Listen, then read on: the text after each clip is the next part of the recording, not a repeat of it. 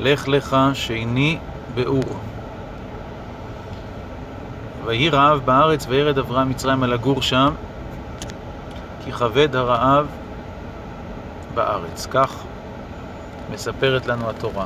נחלקו רש"י ורמב"ן ועוד מפרשים האם חטא אברהם אבינו בירידתו מצרימה. לדעת הרמב"ן חטא ולא היה צריך לרדת, שהרי השם אמר לו גור בארץ הזאת ויהיה עמך ואברכך לזרעך נתתי את הארץ הזאת ושלח אותו אל הארץ אשר אראך והיה זה ניסיון שאברהם אבינו נכשל בו ואפילו לדעת הרמב"ן יש לו תוצאות לבניו. לדעת רש"י אמנם היה זה ניסיון אבל לא עצם הירידה היא ניסיון אלא האמונה היא ניסיון. האם חלילה יטיח דברים כלפי מעלה? האם יאבד את ביטחונו בהבטחה שהארץ נתונה לו או שלא?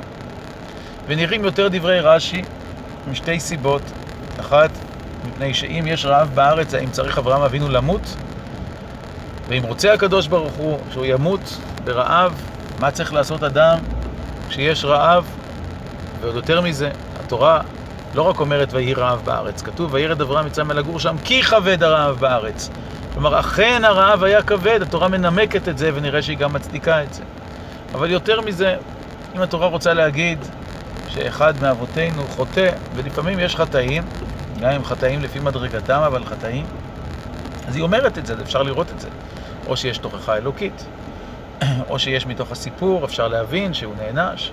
אבל כאן הרי אברהם אבינו יורד למצרימה וכתוב ולאברהם היטיב בעבורה ויהי לו צאן ובקר עבדים ושפחות וגמלות וגמלים וחמורים ואחר כך כשאברהם חוזר למצרים כתוב באברהם כבד מאוד כשהוא חוזר למצרים במקנה בכסף ובזהב בתחילה כי כבד הרעב בארץ ובסוף ואברהם כבד מאוד היינו שממצרים נתעשר אברהם ולא שנענש ואם תאמר, אולי חטא אברהם אבינו בכך שאמר לשרה, אחותי את, למען יטב לי בעבורך וחייתה נפשי בגללך. גם כאן צריך להבין מהם שתי האפשרויות.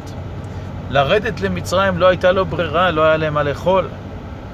הוא יכל להיכנס עם האמת, שהיא אשתו, יכל להיכנס עם השקר, שהיא אחותו, עם ההשלכות ששרה נלקחת, כפי שאנחנו יודעים, במדרש, שפרעה לא נגע בה, ומלאך סתר.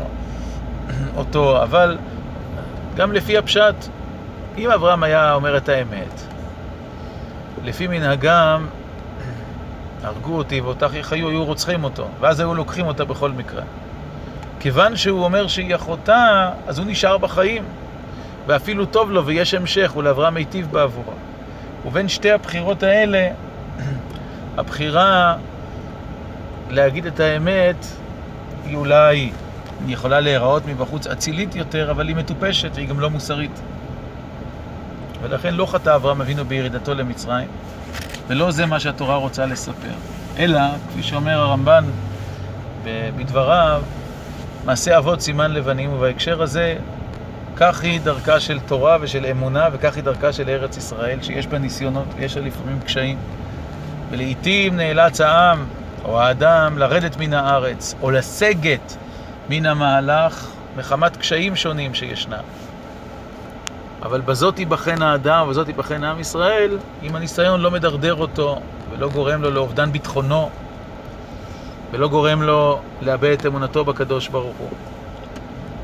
ויותר מזה, אם עומד האדם בניסיון, או עומד העם בניסיון, סופו שיתעשר מכך, כמו שגם המצרים במצרים, אחרי שעם ישראל ירד לשם, העשירו את ישראל וינצלו את מצרים, עשו אותה כמצולה זו שאין בדגים דברי חכמים, כלומר שהם לקחו ממנה עושר רב, קניין רב. אז גם כאן אברהם אבינו חוזר ממצרים עם עושר רב, ובדרך הנמשל, הכוונה היא שהירידה צורך עלייה היא, ושאם אברהם ירד למצרים מתוך קושי ובעיה, הרי העלייה חזרה מחזירה אותו עשיר ומכובד ובשל יותר לקראת כיבוש הארץ, וכך היא דרכה של גאולה וכך היא דרכה של ארץ ישראל, שלפעמים יש ירידות, אבל הירידה צורך עלייה היא, וכך אפשר ללמוד מסיפורו של אברהם.